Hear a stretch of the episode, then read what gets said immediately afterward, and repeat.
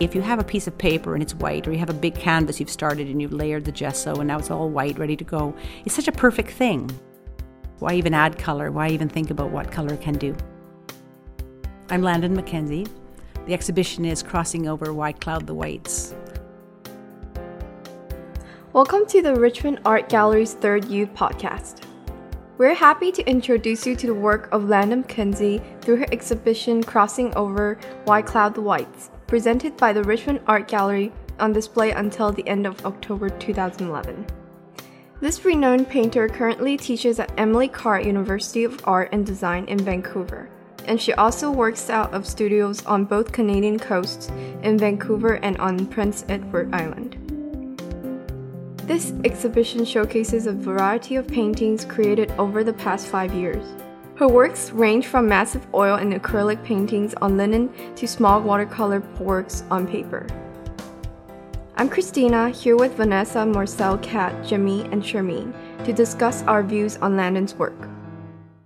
My first impression was that the paintings, like all of them, not only one, but all of them were really vivid in color, and they each had their own texture, and they aren't like one layer like many other paintings, but they have many, many textures that attracted my eyes.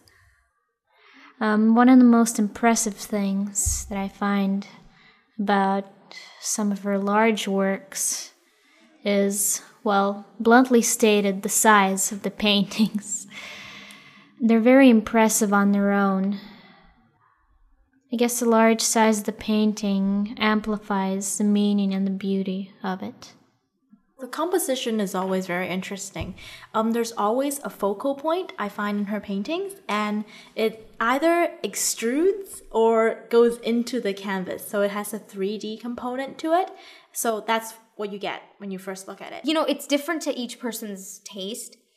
Um, if some people like they um, they find that the color yellow, for example, totally repels them, they might not come close to it.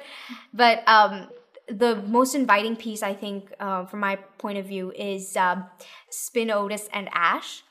Th- that has a lot to do with um, the sort of the confusion when it came to traveling during the Iceland volcano. And um, because of she drew uh, the, the subway and the focal point, really, it was like going inside, like what Jimmy had said, it was like it goes in, like in 3D. So it really is quite inviting. Like you get closer and closer to it, but you don't get sucked in. So that's cool.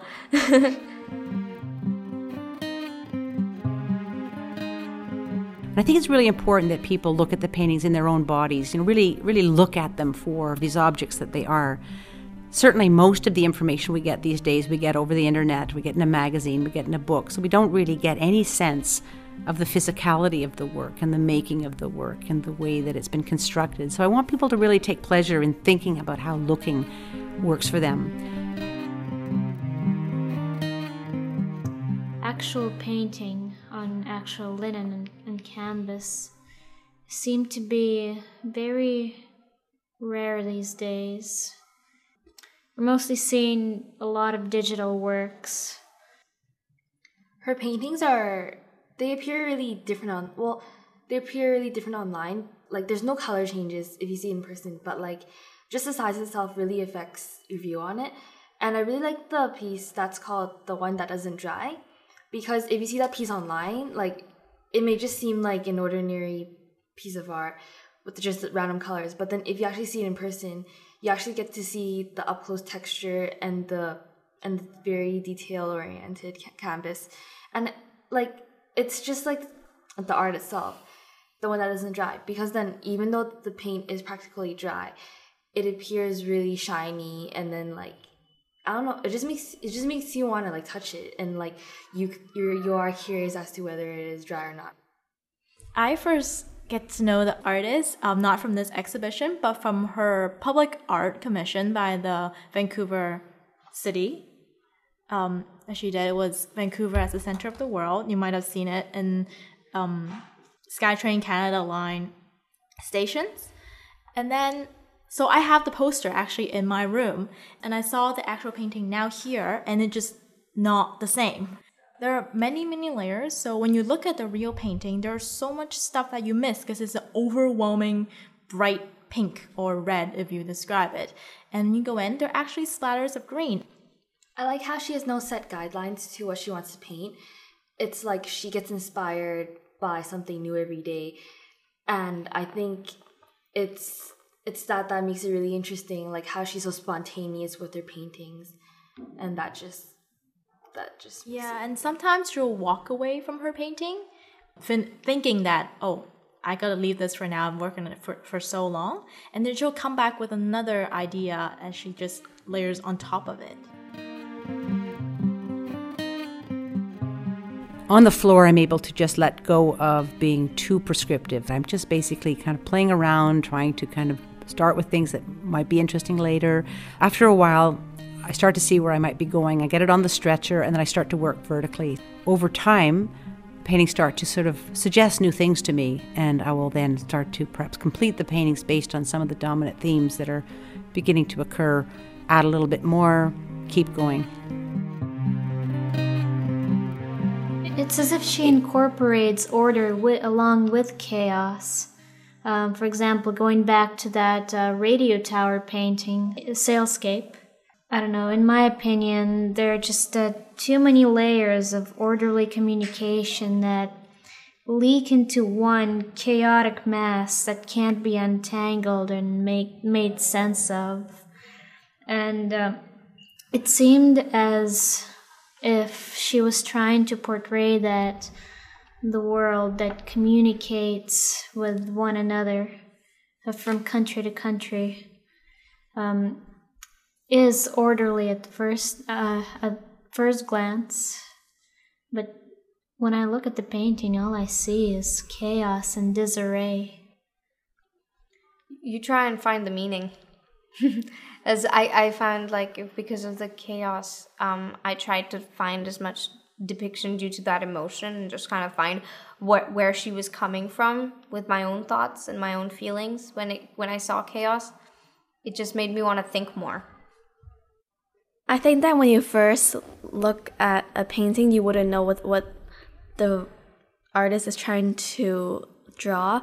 But as you read the plaques and you look at the painting at the same time, then you get to know what they're trying to say. For example, there was a painting that looked like a pixelated picture, Nero City Aqua Blue, but the artist described it as also a landscape of a city I think when you hear the thoughts from the artist herself, you will instantly feel a stronger connection to the paintings because you actually mm-hmm. understand what the painter is, well, like what the me- what message the painter is trying to give you, and I think that's really important because it just makes it just it just makes looking at a piece of art more special, like like it's like it's made made for you to appreciate. I kind of Yeah. disagree. um, well, I had the pleasure of meeting the artist, and she knows exactly what she's doing when she's making the strokes. But after you hear that, maybe it will take away from your viewing experience. Maybe you have another way of seeing, oh, this this blob is for something that I have in mind, but maybe that's not what you see there, and it's okay to have your own interpretation. say if you just walk in and you read the description on the plaque, like I agree with Jimmy, how like you may feel like how you may have a different first impression of the paintings as they can be in contrast to what the description in the plaque says. But then I also think that if you talk to Landon herself, then she will she she will actually help you understand the painting better. Then maybe you will begin to understand why like the inspirations behind the art pieces that Landon created. so it needs like one one human being to another telling you about the piece Yeah, I, Yeah. I think it's effective. that's effective I totally understand, but just to stand up for my point a little bit more. yeah is that when you see it, you can't get that thought out of your mind anymore. You won't look at it the same way. You'll just interpret it her way. She's really persuasive about her artworks. And then also knowing that one of painting's great gifts is that it has many, many meanings, very multiple meanings. That there is no one fixed meaning to any of these pieces. That the fact that the paintings themselves are open to your solutions. and that the viewer really is complicit in coming up with an, uh, a, a sense of what they might mean to each individual viewer on a certain day. So, how did Landon inspire you, Kat? Talk to us now. No, seriously. it's just- the main thing that inspired me, um, the main thing that she said that inspired me was that she's very serious and determined when it comes to her work.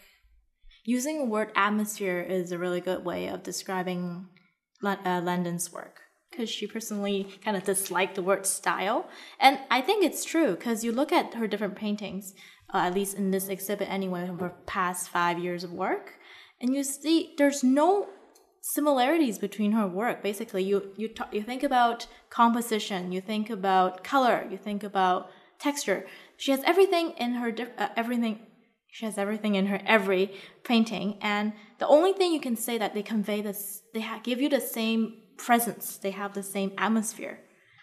I know nowadays there's a lot of artwork that has to do with chaos, has to do with blocks, has to do with everything. But you know, you have your own way of making your own paint strokes. And I know I'm just like generalizing this to paint only, but you have your own sort of strokes that you do that really can also be a stamp as well. Like a trademark. Yeah, a trademark. You know, um, it, this is just another sight for your eyes to see.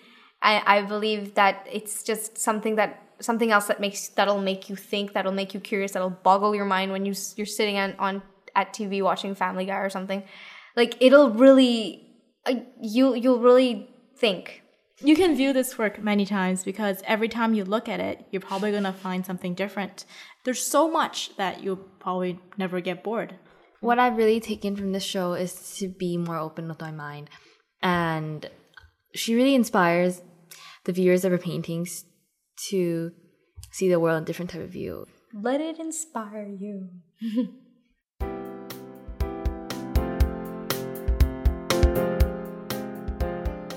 Thank you to Landon Mackenzie, the Richmond Art Gallery, the Richmond Media Lab, and the Richmond Public Art Program. To get more information on the gallery or to download our previous podcasts, please visit richmondartgallery.org. To learn more about the artist, please visit her website at landonmackenzie.com.